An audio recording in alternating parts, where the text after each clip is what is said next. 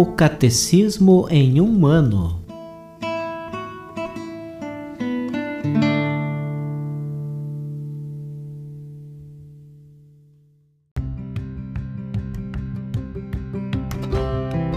Olá, eu sou Yuri, seminarista da Diocese de Ponta Grossa, Paraná.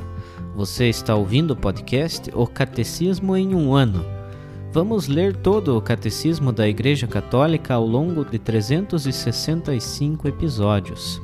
Estamos utilizando a tradução em português apresentada pela CNBB em 2013, baseada na edição típica em latim de 1997.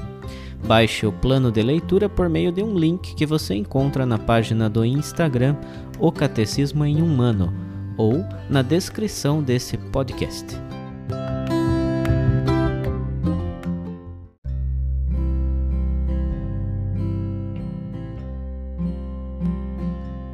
Hoje é o dia 28 do nosso plano de leitura do Catecismo em um ano. Estamos na primeira grande parte do Catecismo, a profissão de fé, e na segunda sessão, que trata sobre os símbolos da fé, e no capítulo 1, Creio em Deus Pai. Hoje leremos os números de 203 a 209.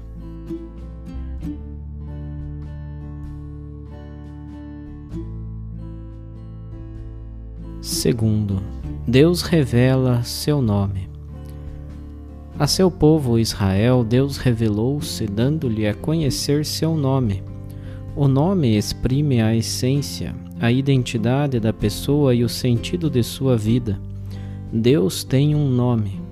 Ele não é uma força anônima.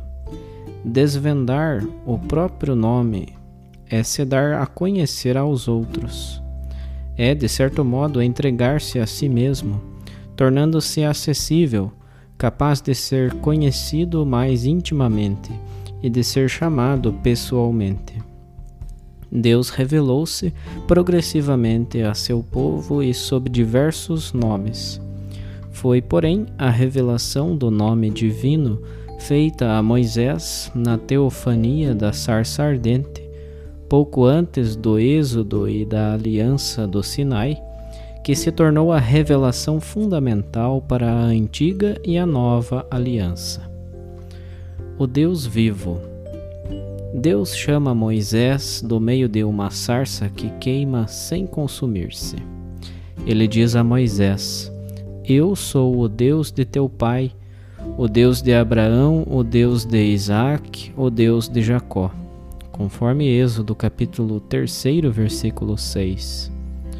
Deus é o Deus dos pais, aquele que havia guiado os patriarcas em suas peregrinações.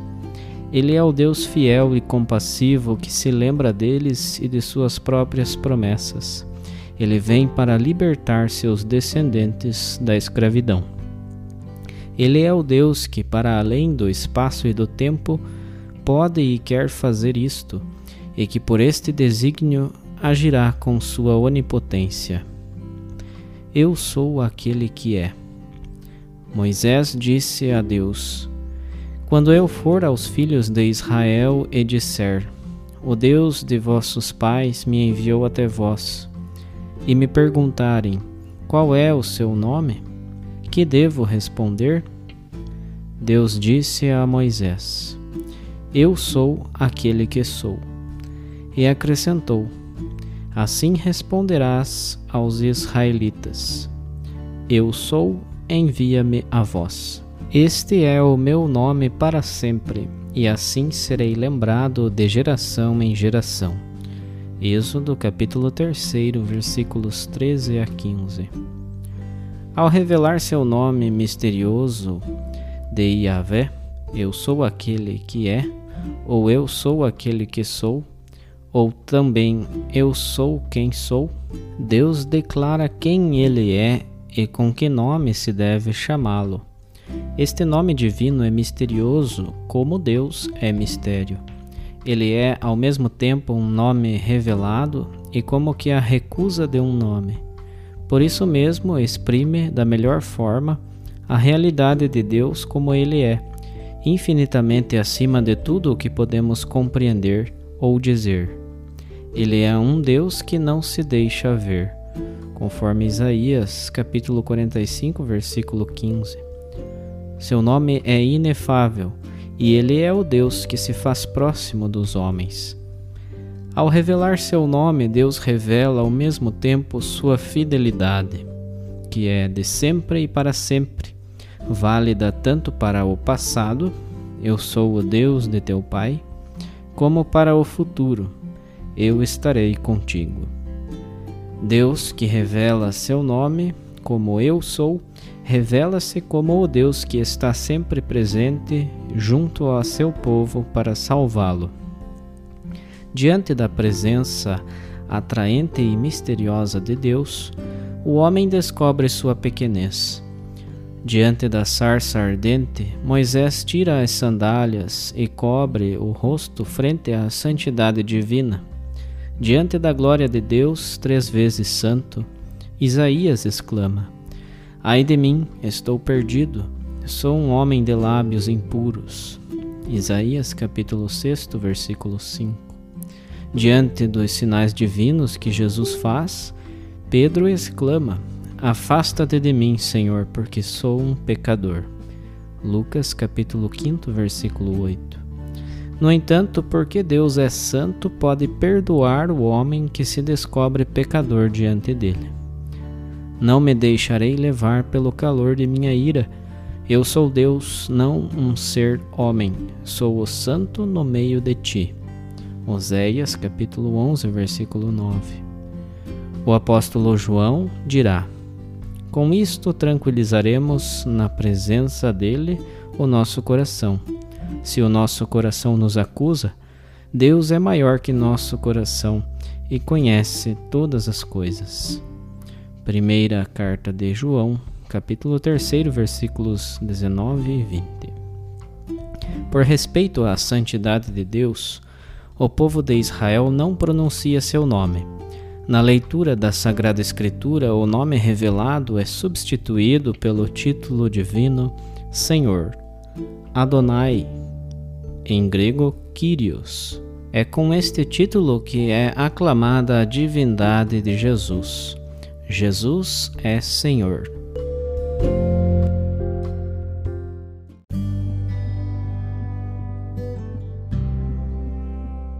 Como uma reflexão adicional para o tema da leitura do Catecismo do dia de hoje, vamos ouvir algumas colocações do Papa Bento XVI por ocasião de um Ângelus sobre as leituras do livro do Êxodo e do Evangelho segundo Lucas na quaresma do ano de 2010.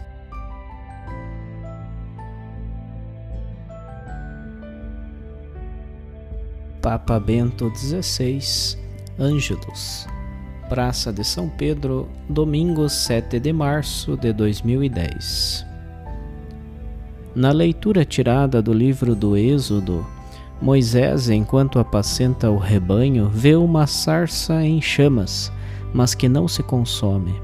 Aproxima-se para observar este prodígio, quando uma voz o chama pelo nome e, convidando-o a tomar consciência da sua indignidade, ordena-lhe que tire as sandálias, porque aquele lugar é santo. Eu sou o Deus de teu pai, diz-lhe a voz o Deus de Abraão, de Isaac e de Jacó. E acrescenta: Eu sou aquele que sou. Êxodo capítulo 3, versículos 6 e 14. Deus manifesta-se de diversos modos também na vida de cada um de nós.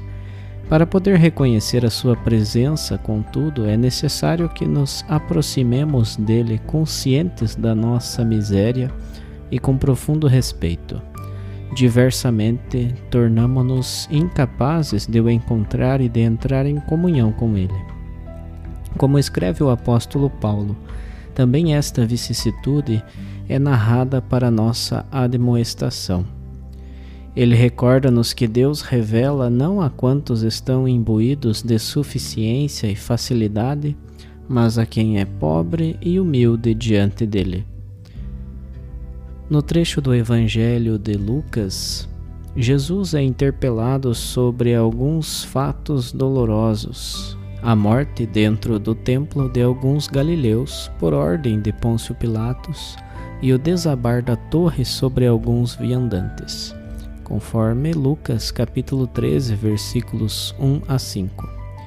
Diante da fácil conclusão de considerar o mal como efeito da punição divina, Jesus restitui a verdadeira imagem de Deus que é bom e não pode desejar o mal, e advertindo contra o pensar que as desventuras sejam o efeito imediato das culpas pessoais de quem as sofre, afirma: Julgais que estes galileus eram maiores pecadores que todos os outros galileus por terem assim sofrido? Não, digo-vos eu mas se não vos arrependerdes, perecereis todos igualmente. Lucas capítulo 13, versículos 2 e 3. Jesus convida a fazer uma leitura diversa daqueles fatos, colocando-os na perspectiva da conversão. As desventuras, os acontecimentos dolorosos não devem suscitar em nós curiosidade ou busca de presumíveis culpados mas devem representar ocasiões para refletir, para vencer a ilusão de poder viver sem Deus e para fortalecer, com a ajuda do Senhor, o compromisso de mudar de vida. Face ao pecado, Deus revela-se cheio de misericórdia e não deixa de recordar aos pecadores que evitem o mal, cresçam no seu amor e ajudem concretamente o próximo em necessidade para viver a alegria da graça e não ir ao encontro da morte eterna. Mas a possibilidade de conversão exige que aprendamos a ler os acontecimentos da vida na perspectiva da fé, isto é, animados pelo santo temor de Deus. Na presença de sofrimentos e lutos, verdadeira sabedoria é deixar-se interpelar pela precariedade da existência e ler a história humana com o olhar de Deus, o qual, querendo sempre e só o bem de seus filhos, por um desígnio imperscrutável do seu amor, por vezes permite que sejam provados pelo sofrimento, para os conduzir a um bem maior.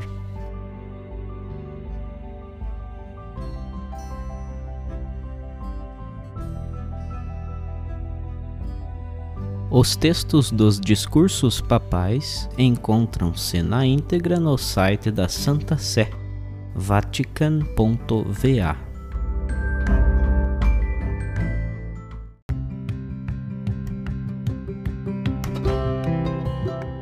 Você acaba de ouvir mais um episódio do podcast O Catecismo em um Ano Continue nesse bom propósito de aprofundar o conhecimento e a vivência da fé católica e procure participar da sua comunidade. Rezemos por todos que estão fazendo esse caminho de leitura do catecismo. Até amanhã!